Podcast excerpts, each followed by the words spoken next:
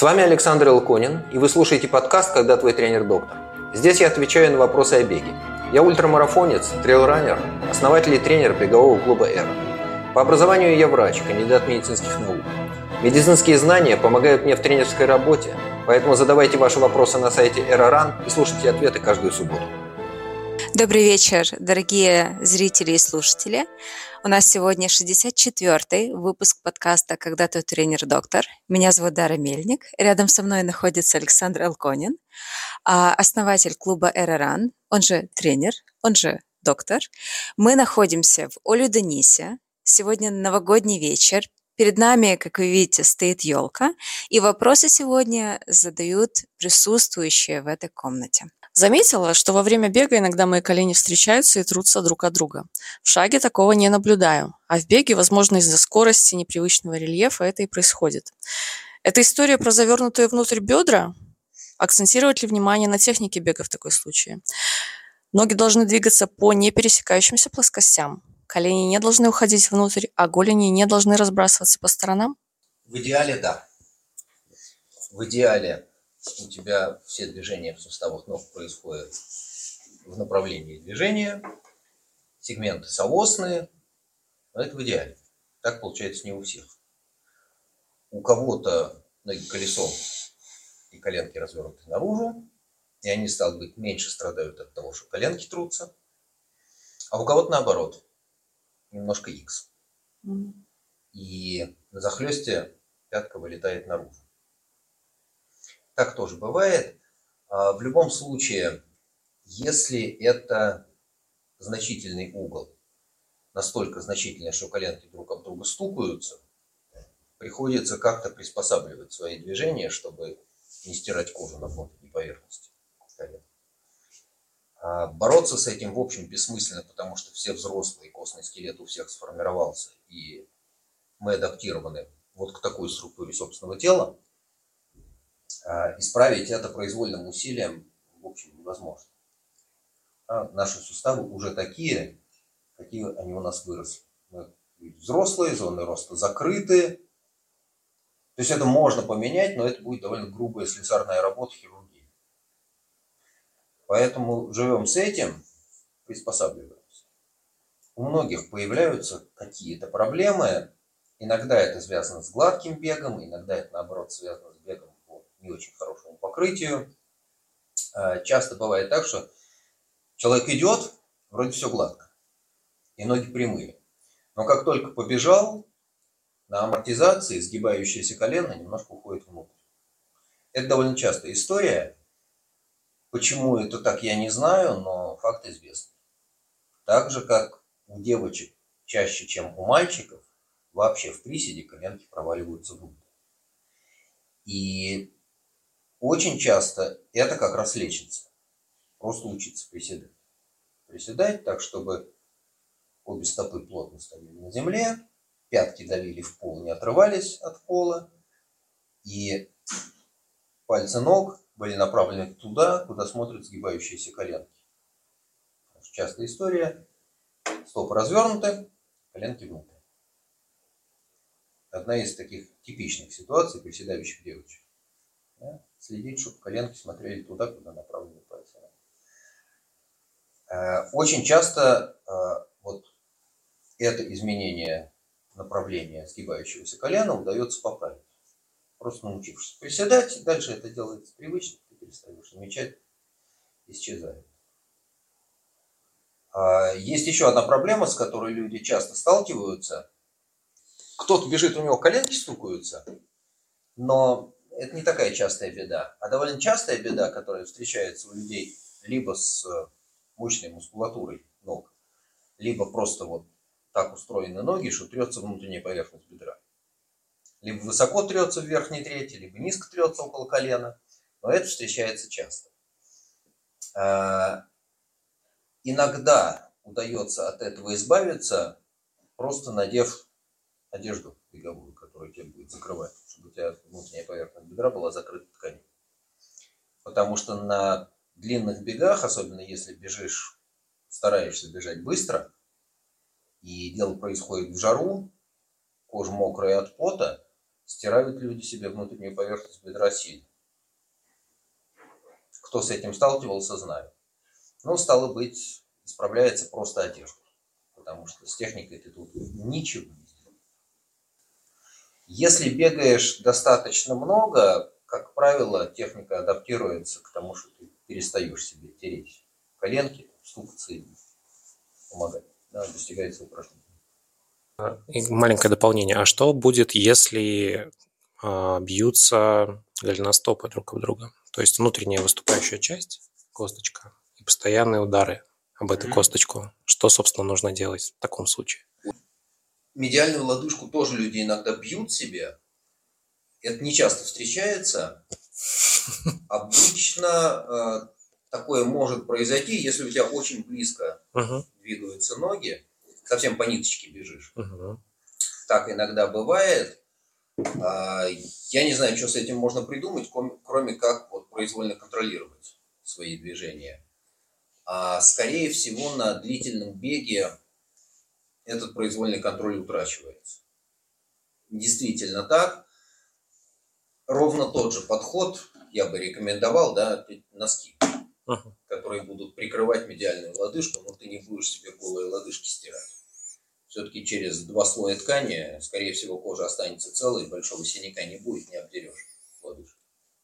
Потому что если вот такая техника бега сформировалась, насколько я помню, ты технически чисто бежишь. Uh-huh. Ну вот. Бывает. Да. У лошадей такой дефект движения называется засекается. Знаешь, да, бабки. Угу. Угу. Окей, а, тогда у меня вопрос от одного из бегунов.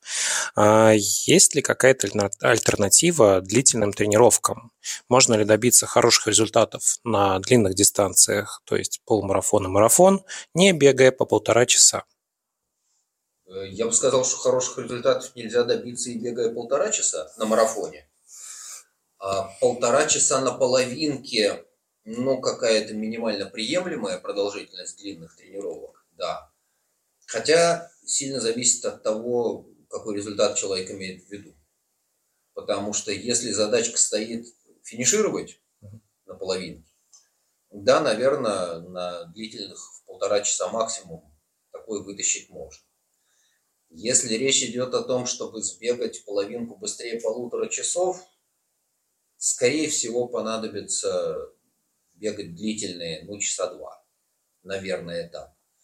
Для марафона я бы сказал, что меньше двух с половиной часов хоть какое-то количество длительных одолеть надо, иначе я плохо себе представляю, как можно пробежать марафон. Первый марафон люди не часто бегают быстрее 3.30.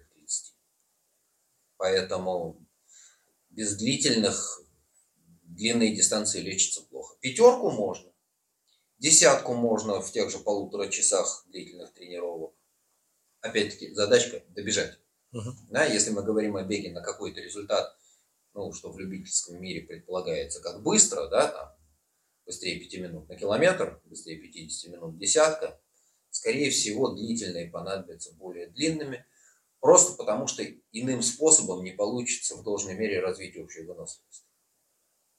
Общая выносливость, она развивается длительным бегом. Вот мы чего-то нахаживаем, что-то набегиваем, можно делать какие-то упражнения, которые позволят увеличить силу, можно делать упражнения, которые позволят увеличить скорость, но ключевое качество, которое нам нужно на дистанциях, которые относятся к длинному бегу, да, к большим длинным дистанциям, пятерка, десятка, полумарафон, марафон, их без общей выносливости не одолеешь. А для того, чтобы развивать общую выносливость, нужны Маленькое уточнение. А что, если это будет кросс-поход, а не беговая? Ну, то есть шаг, бег, шаг, бег. А, кросс-поход хорошо работает для развития общей выносливости. Говорить о том, что можно использовать кросс-поход в таком качестве, да, можно. Особенность кросс-похода заключается в том, что ты переключаешься с шага на бег. Mm. Опять-таки, для полумарафона длинные тренировки, ну, полтора часа, бегу плюс кросс-походы 2,5-3-4 приемлемая комбинация. Для марафона, увы и ах. Потому что марафон – это 42 километра, который предполагается пробежать. сохраняя беговое движение. Это длинная монотонная нагрузка, это специфика марафона, которую невозможно натренировать без тренировок продолжительностью, ну, хотя бы 2,5 часа. Если говорить о том, что предполагается преодолеть марафон, чередуя шаг и бег, ну, тогда в режиме кросс-похода, собственно, тот же марафон и делается. В 6 часов его часто таким способом удается уложить. Ну, традиционное, да, если смотреть по большим марафонам, они ставят контрольное время 6 часов. Имея в виду, что после 25 километра человек изрядную долю расстояния будет преодолевать шаг. Да, так бывает. Если марафон бегом, извините, придется бегать. Продолжу тему длительных тренировок и спрошу, как правильно подобрать темп для длительной. На что ориентироваться? На пульс или на целевое время на марафоне, на желаемый результат? Э, и то, и другое. Потому что, как недавно весь мир шутил, зависит от контекста. Очень сильно зависит от контекста. А если речь идет о том, что мы делаем длительную тренировку где-то недалеко от марафона, и ты представляешь себе, в каком темпе ты можешь пробежать этот марафон, и у тебя есть какое-то целевое время, ты пытаешься работать в целевом темпе, да. А, очень часто бывает, что мы заходим с другого конца. Ты не знаешь, за какое время ты этот марафон пробежишь. И тогда ты бежишь так, как ты бы бежал марафон, что называется, здесь и сейчас. Ну, потому что, условно, предполагается, что ты хочешь пробежать марафон за 3.30. Окей. Это значит, что твой целевой темп чуть быстрее 5 минут на километр. Но у тебя была тяжелая неделя, там и без того было две работы, например, одна силовая, другая скоростная, а у тебя еще в воскресенье длительное, и ты эти 30 километров по 5 минут на километр, ну, не вытянешь.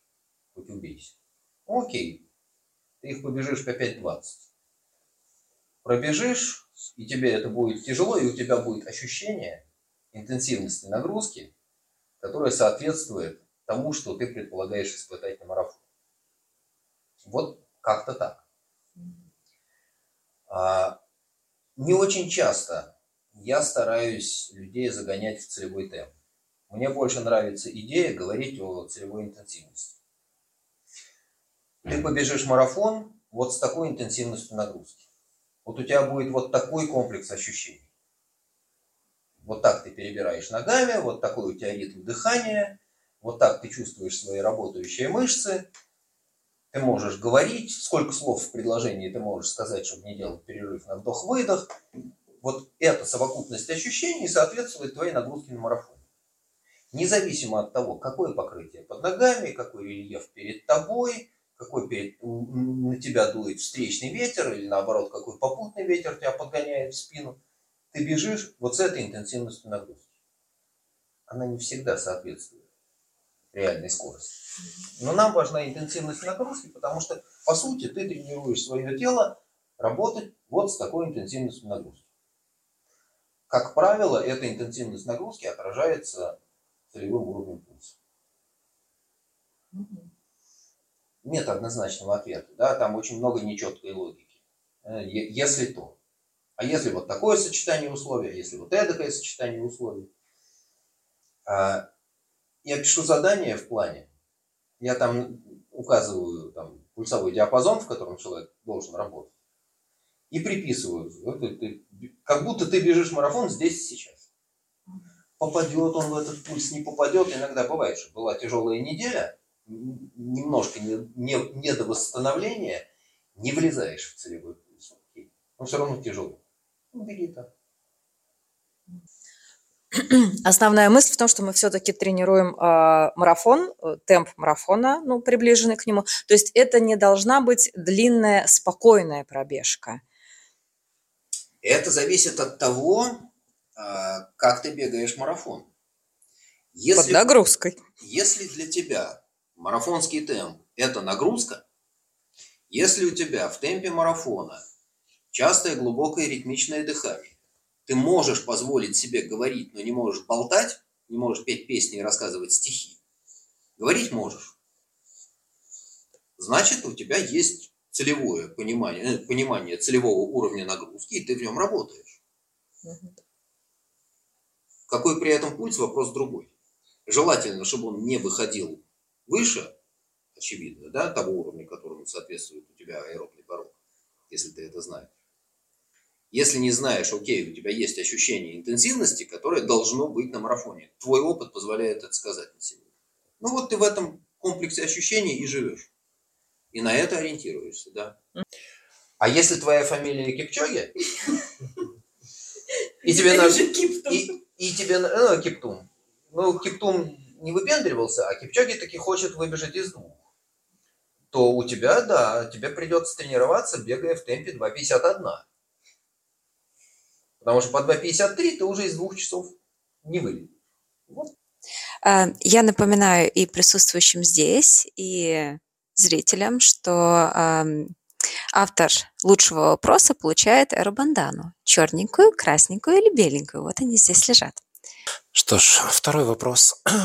А, вот мне интересно, человек, который пришел к Александру Илконину на первую тренировку, который никогда не бегал, на что будет, собственно, тренер смотреть в первую очередь и как не перегрузить этого самого человека на, там, на самой тренировке или после тренировки информацией о том, что нужно делать, как нужно быть, там, на что нужно обращать внимание и так далее, так, чтобы этот человек пришел еще раз. Э, речь не идет о том, чтобы не перегрузить его информацией. Он съест столько информации, сколько в него поместится, и, как правило, к концу тренировки возникает ощущение, что голова пухнет, взрывается, перед тобой открываются неведомые дали. Ты никогда об этом не знал, не думал, не задумывался, что столько всего может быть спрятано в, казалось бы, простом движении. На что смотреть? Ну, на человека смотреть. А, есть очевидные вещи типа возраста, роста, веса, потому что какая-то комбинация возраста, роста, веса позволяет с человеком провести весь этот час тренировки бегом, почти не останавливаясь. А какая-то комбинация, наоборот, заставит провести большую часть спокойным шагом и ну, минут 10-15, собственно, отдать бегу, а все остальное чем-то другим заниматься. Смотрим на человека, следим за реакцией.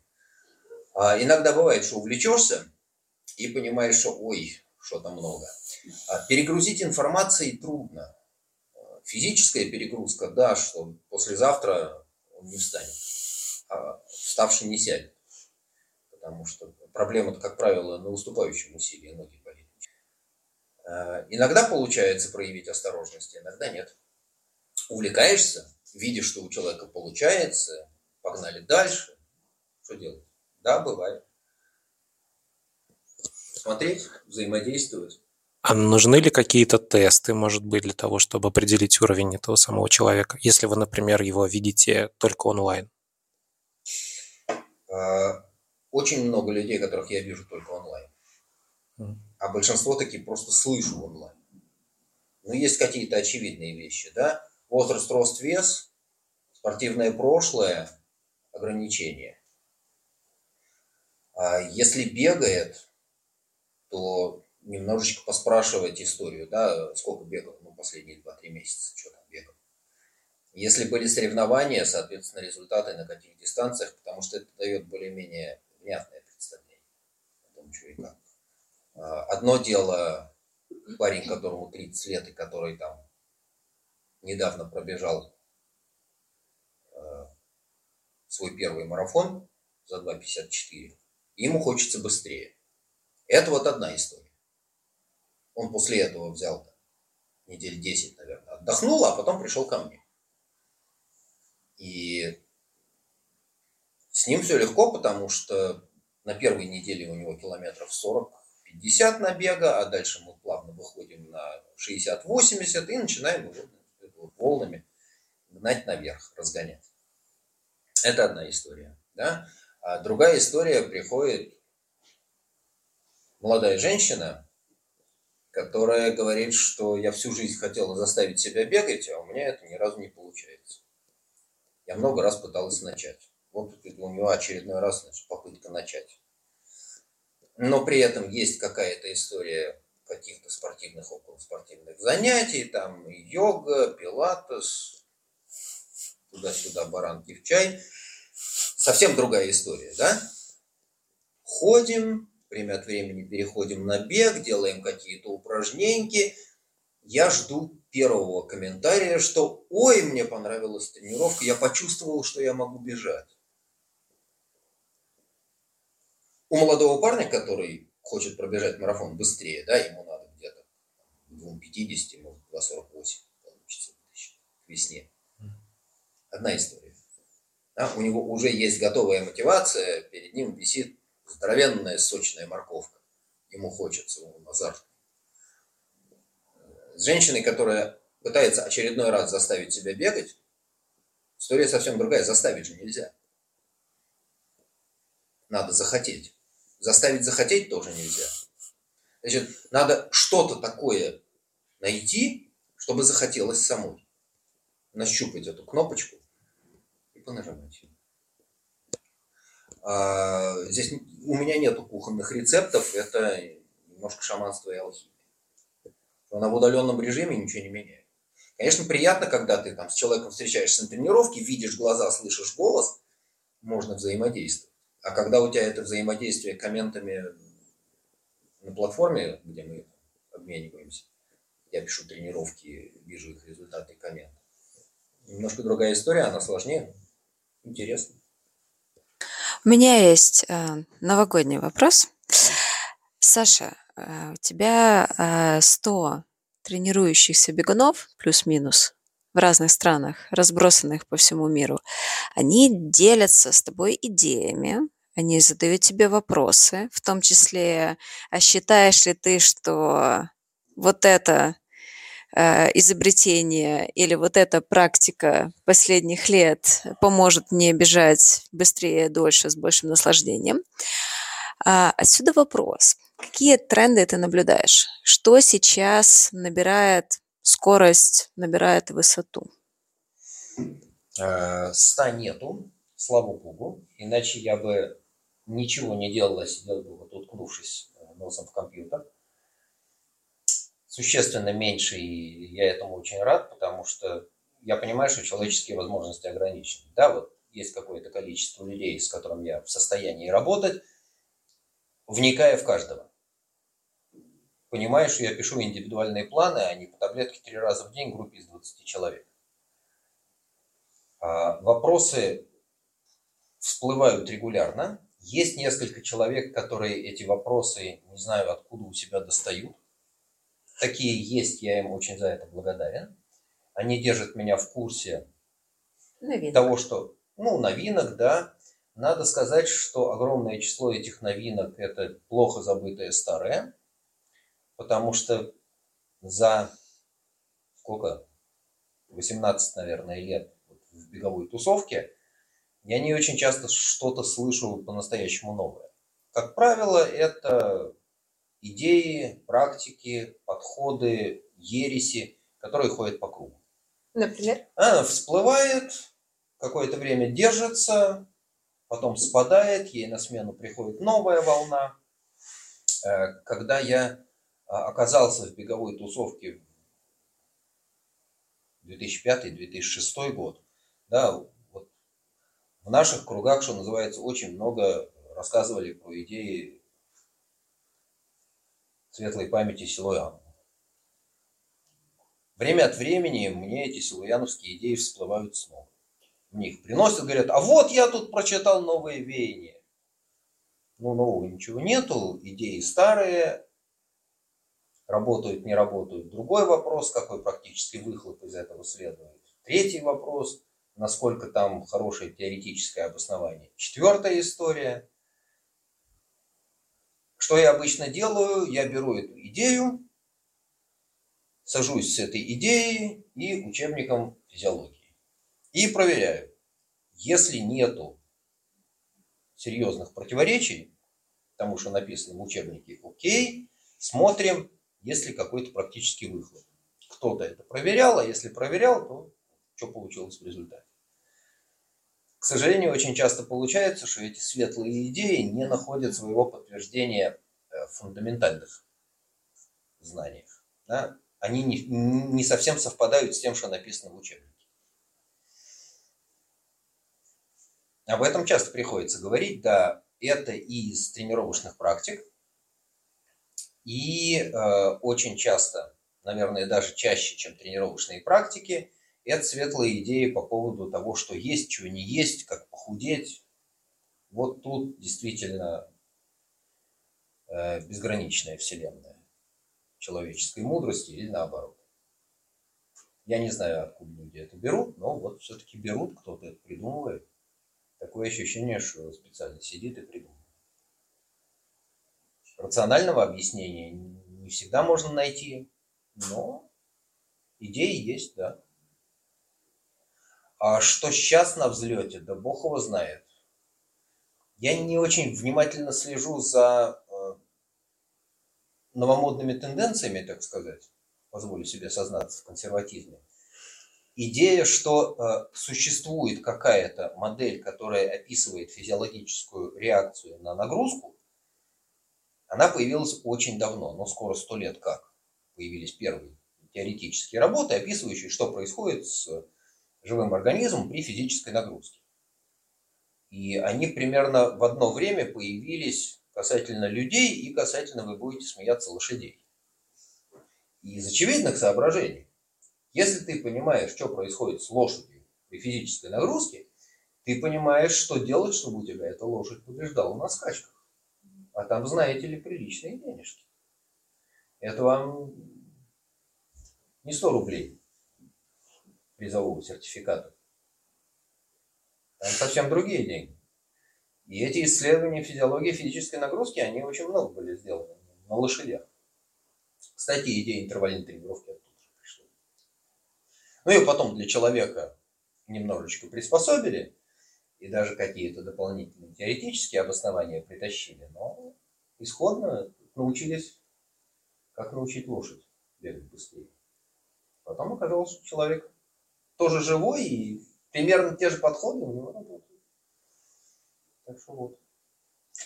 А из того, что регулярно всплывает, всплывают какие-то идеи, что мы сейчас а, достанем волшебный приборчик, и нам этот волшебный приборчик поможет бежать быстрее, тренироваться лучше, делать меньше ошибок в своем тренировочном процессе. К сожалению, а может быть к счастью, а, волшебных приборчиков не получается изобрести таких, чтобы они могли учесть все бесконечное множество факторов, которые влияют на успех или наоборот может вызвать неуспех. А в модели сферического коня в вакууме, наверное, будет работать. В реальной жизни без человеческого участия нифига не получается. Как-то так. Но запрос на волшебную таблетку – это то, с чем я встречаюсь чаще всего. Приходит человек и говорит, а вот как мне похудеть, ничего не меняя в своей жизни? Вот какую мне волшебную таблетку съесть? Чтобы я мог жрать торт, лежать на диване, пить пиво и, и при этом похудеть. И желательно кубики. Ну как же, как? А? Ну вот, да. Или э, как пробежать марафон из трех, если я бегаю 100 километров Да, совершенно верно. То есть Э, я регулярно рассказывал, что я знавал одного, одного человека, всех, кого знаю, да, одного человека я знавал, у которого месячный набег колебался между сотней и 150, и он более-менее регулярно бегал марафон из трех, но это один. А все остальные, кого я знаю, и кто бегал марафон из трех, ну хотя бы 80 неделю на пике. Ну не бывает меньше. Ну вот мы так устроены. Мне кажется, это стандартный запрос любых э, людей, которые обращаются к помогающим профессиям? Тренер или врач? Что? Как мне? Э, это просто комментарий, это без, э, Ну, без да. вопроса. Да, это как мне сделать что-то за один день, получить максимальный результат, как у человека, который тренируется десятилетиями. Вера в волшебную таблетку неистребима. И представление, что можно найти эту волшебную таблетку, оно тоже неистребимо, хотя, казалось бы, очевидно и рационально. Мы не так устроены, и мир не так устроен. И я не знаю, может быть, где-то бывают такие истории быстрого мгновенного успеха. Я таких не видал. Ну, в беге на длинные дистанции точно почти не бывает. Исключения случаются всегда, но почти не бывает. И каждый, кто приходит и говорит, что я хочу марафон из трех, ну окей.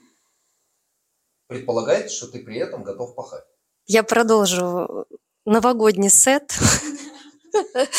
Просто уже до Нового года совсем немного времени. Вот. И, конечно, многие подводят итоги года. Вот поделитесь, пожалуйста, подводите ли вы итоги года в плане своих спортивных каких-то достижений в 2023 году, либо, возможно, даже каких-то неудач для себя, да, вот в тех целях, которые были поставлены. И какой самый важный для вас старт или маршрут э, поставлен на 2024 год, либо, может быть, есть какие-то уже такие яркие, вдохновляющие маршруты, в том числе, которые вы можете посоветовать. Ну, вот я, например, себя назову начинающим таким бегуном, да, бегаю половинки. Вот на что можно ставить цели, где действительно можно получить удовольствие, мотивацию для того, чтобы дальше двигаться вперед. Где можно получить мотивацию, я честно скажу, я не знаю. А, и в плане маршрута тоже, потому что у каждого свои представления о прекрасном. А, кому-то нравится бежать по городу, кому-то нравится бежать в одних природных условиях, кому-то нравится бежать в других природных условиях, ну, не совпадают люди. Кому-то хочется быть при этом в одиночестве, кому-то надо, чтобы вокруг шумела толпа. Люди очень разные. И желания у людей очень разные. А, Чему я рад в прошедшем году? Я рад, что мне удалось найти, что называется, у нас в Хайфе, несколько мест, бегая которые я получаю наслаждение. Вот есть сосновый лес недалеко от городка Кирьятата, 12-километровый, 12 небольшим километров круг, с рельефчиком, с тропой, по мягкому грунту, немножко камушков. Истинное наслаждение. Бежишь, немножко вверх, немножко вниз. Немножко вверх, немножко вниз. Тропочка бьется. Такой кайф. Я вот э, отнесусь к принципам выбора маршрутов. Я помню, что пять лет назад на этом же анталийском побережье, но в другом городе, в Кемере, мы обсуждали старты целевые а, на 2019 год. И я помню, что я ходила и спрашивала о том, какой мне крутой старт пробежать, и потом отметала все варианты, потому что мое определение крутого старта не совпадало с определением там, других, э, в том числе элитных бегунов, присутствующих на кемпе. И э, для меня позже стало важным сначала определять критерии, то есть что значит крутой старт. В моем случае должна быть идеология старта определенная. А если это круговой маршрут, мне вот почему-то принципиально, чтобы гору оббегали против часовой стрелки и так далее и тому подобное. А, вокруг Эльбруса ты не побежишь. Они бегут нет, это неправильно, должно быть против. Как на стадионе. Yeah. На стадионе же бегают против часовой. Мгм, мгм. Вот. И э, мне кажется, что это хорошая практика. То есть сначала эксплицитно вывести принципы отбора, что действительно, чего хочется. Ничего хочется по инерции вслед за всеми остальными, а чего тебе лично хочется. А потом уже, исходя из этого, подбирать вкусняшки. А, Я поэтому всегда с очень большим скепсисом отношусь к запросу, а, а какой следующий старт мне бежать? А я почем знаю? Ну, беги то, что тебе хочется. Как ты это будешь выбирать, я не знаю. Какие у тебя критерии? Что для тебя нужный тебе старт? Окей. Если ты можешь описать, чего тебе хочется, мы можем поискать вместе. потому что есть разные ресурсы, есть какой-то опыт, можно поспрашивать у людей, но спрашивать у меня, а что мне надо поставить в качестве следующего старта, точно совершенно не знаю. У меня сегодня, у меня сегодня бенефис, видимо. А, да. А, вопрос, так сказать, из зала. А, примерно ясно, как тренироваться, чтобы много бегать. Ну, это цитата. А ясно ли сейчас, как тренироваться много, чтобы жрать на бегу? Понятно, что если хочешь ультры, то как-то надо включать еду в тренировки и искать, что индивидуально заходит. А есть ли понимание каких-то более-менее эффективных протоколов для этого? Классный вопрос. А, задавал его, видимо, человек искушенный. Или искушенный. В том числе. А, да, действительно, если собираешься бежать что-то по-настоящему длинное, по дороге придется чего-нибудь в себя засовывать съедобное. Это правда. А, еду и питье надо тренировать, иначе на гонке столкнешься с тем, что гели на вкус противные, рот от них склеивается, пальцы после них липкие, мерзкое ощущение вот этих склеивающихся пальцев, а у тебя еще и ладошки при этом плотные, в общем. А кусты, кажется, привлекательными. Ну, по-разному бывает. Если они есть. Совершенно верно. В общем, еду и питье для ультра надо тренировать. И тренировать их надо в ходе длительных тренировок. Вот тебя ждет трейл, который займет у тебя, не знаю, 6, 8, 10 часов. Стало быть, тебе надо бегать что-нибудь типа 3, 4, 5 часов. И по ходу дела, ну, у меня просто вот в шаблоне это написано. Еда и вода, как на гонке.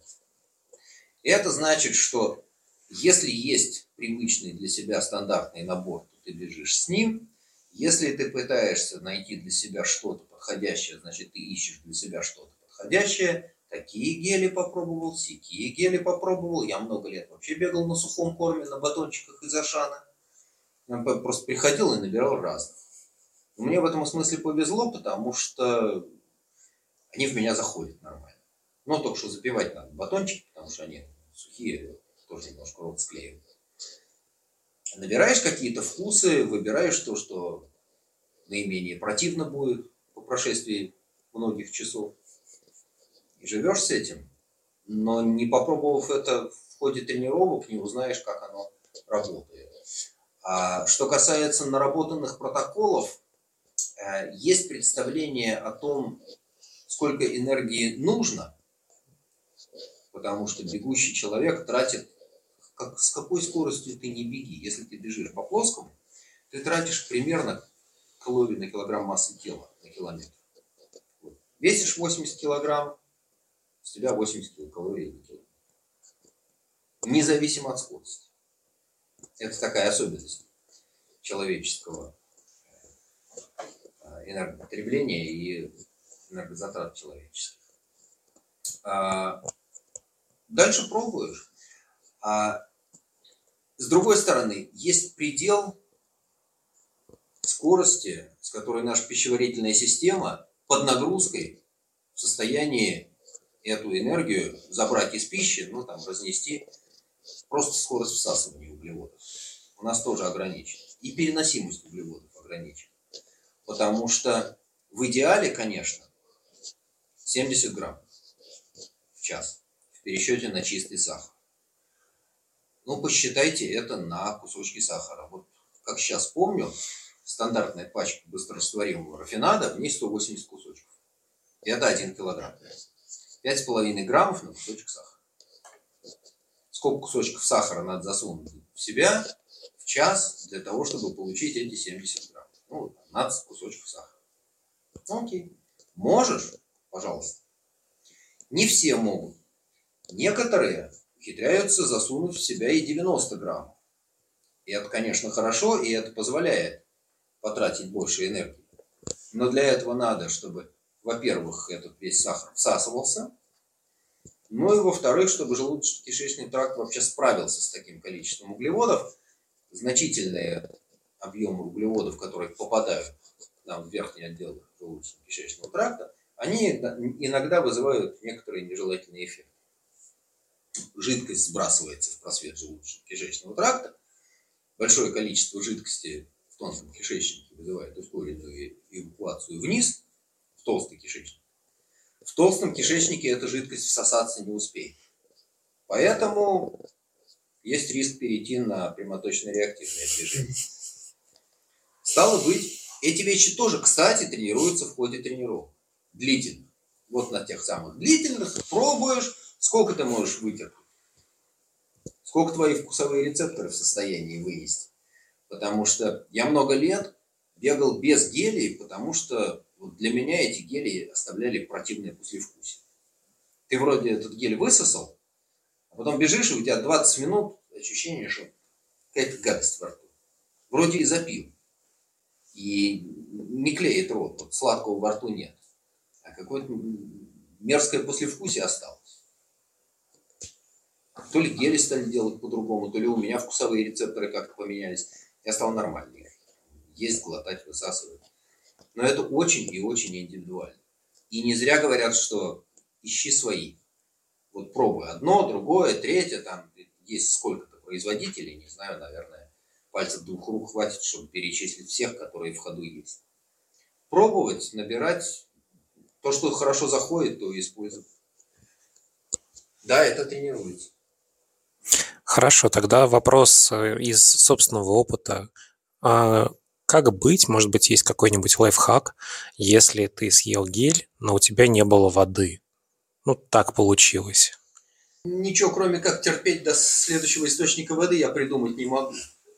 Потому что вообще по-хорошему, да, высасываешь гель, его надо запивать. Его надо запивать и надо ополаскивать полость рта, иначе он будет клеить рот, и это очень противное ощущение. То есть, может, есть люди, которые к этому спокойно относятся, но для большинства это крайне неприятно. Это ощущение склеивающегося рта, оно очень неприятное. Тем более, что ты открытым ртом дышишь, и у тебя большая потеря жидкости со слизистой ротовой полостью. Запивать, прополаскивать надо, но заботиться о том, чтобы вода была, если я правильно помню, я один раз так ошибся. Я проскочил ПП в горячке. Я проскочил ПП и не залился. И полтора часа на сухую под солнышком. Вот было счастье, да. Ну, со склеенным ртом. Противно. Да, ошибка. Ну вот один раз я так ошибся, с тех пор не Можно я продолжу тему гелей и тему длительных?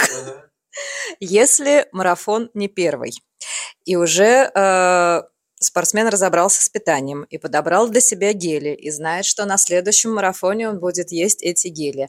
Нужно ли их есть на длительный? Или все-таки длительную бегать без питания? Э, я не вижу смысла бегать э, на голодный желудок и бегать без питания. По сути, если у тебя э, написано длительное, которую ты работаешь с целевой интенсивностью, это твой будущий марафон в неполном объеме.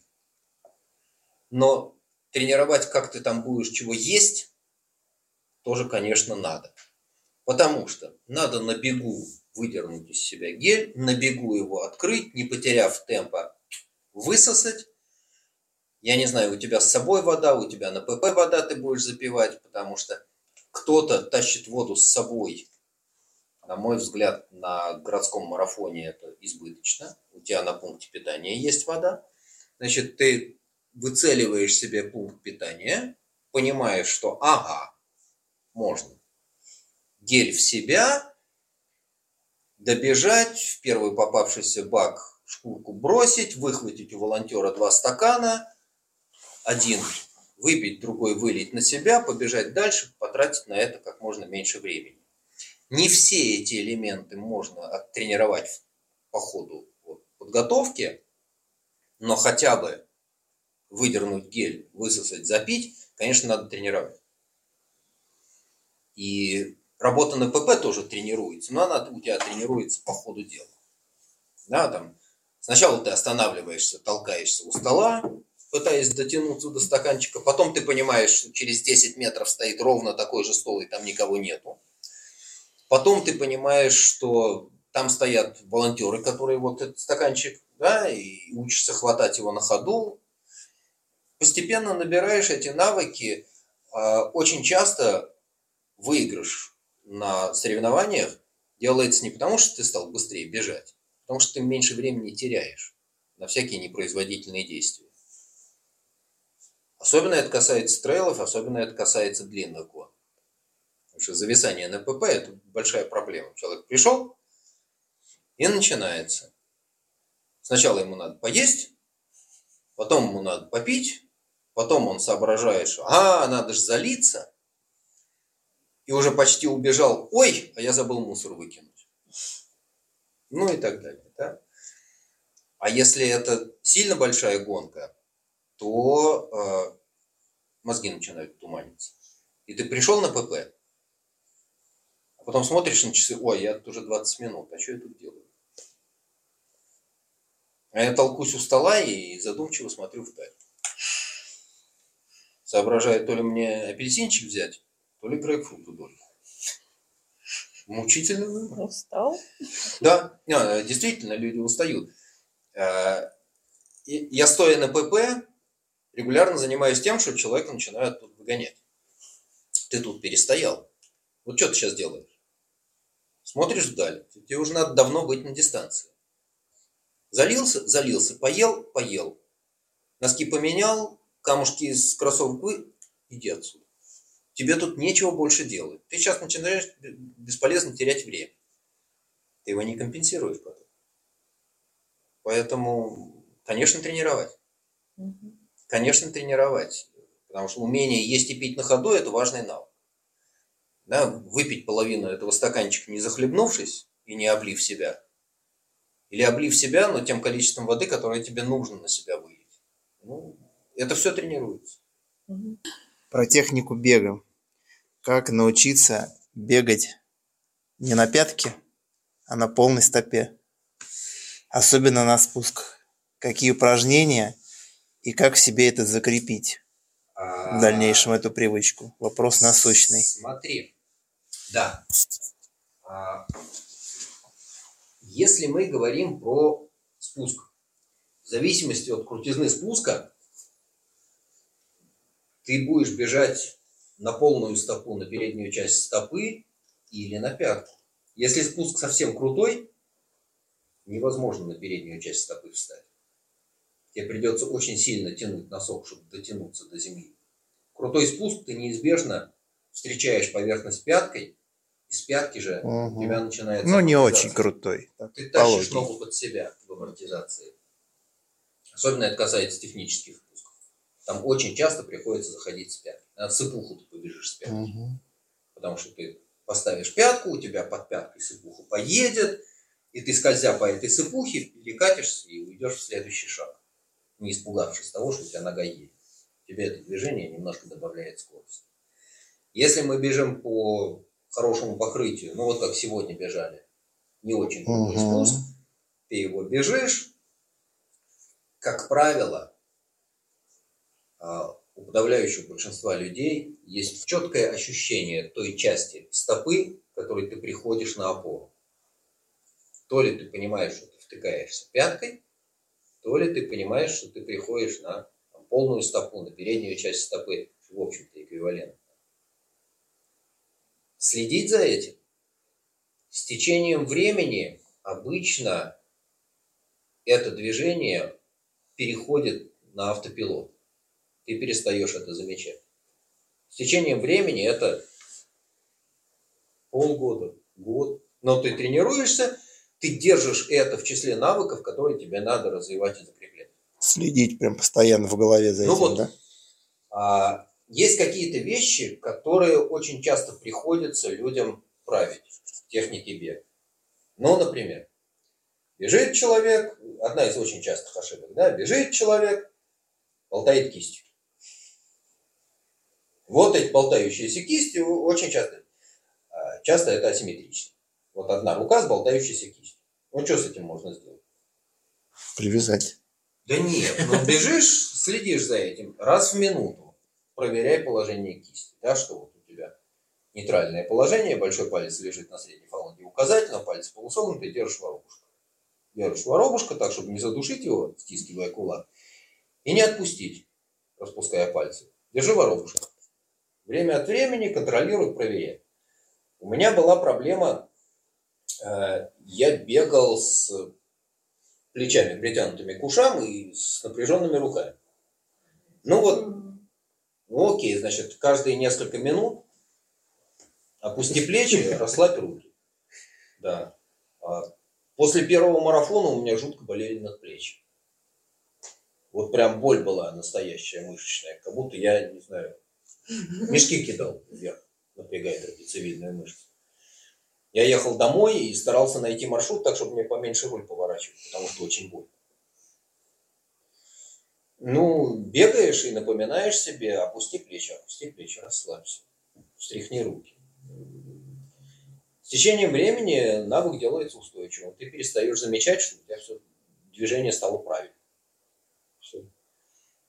Требует изрядного занудства, да. Потому что я не могу себе представить, чтобы на каждой тренировке с тобой был кто-то, кто бы тебе вот это, значит, постоянно говорил. Там, поправь руки, следи за ногами, не знаю, открой рот и дыши, смотри вперед, что угодно. Но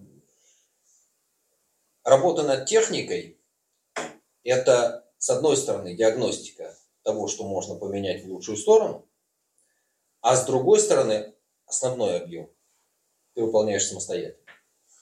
Ну, потому что невозможно поставить надсмотрщика, который на каждой тренировке будет непрерывно с тобой. Собственная занудство. А упражнения какие делать лучше? Есть более-менее конечный набор или бесконечный набор беговых упражнений. Где-то через год, наверное, целенаправленных занятий там с творческим поиском, ты весь этот набор увидишь, найдешь. Дальше смотри то, что у тебя лучше получается, то, что тебе лучше заходит, то, что по ощущениям или по каким-то средствам внешнего контроля тебе помогает. Опять-таки, я не беру здесь кухонные рецепты выписывать. По таблетке три раза в день, на мой взгляд, так не работает. С каждым человеком приходится что-то свое отыскивать. Ты берешь стандартный набор, а дальше из него начинаешь что-то комбинировать.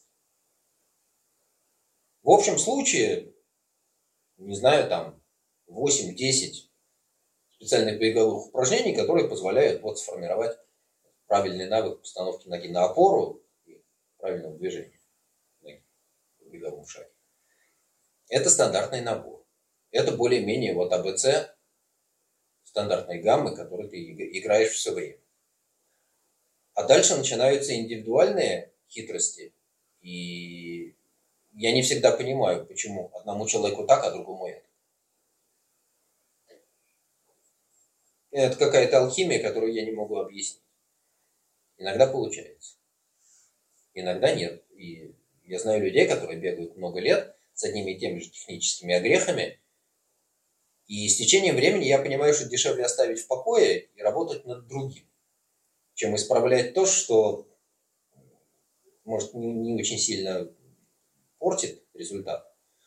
Но чрезмерное усердие в исправлении этих огрехов точно сделает лечение страшнее болезни. У меня два маленьких вопроса.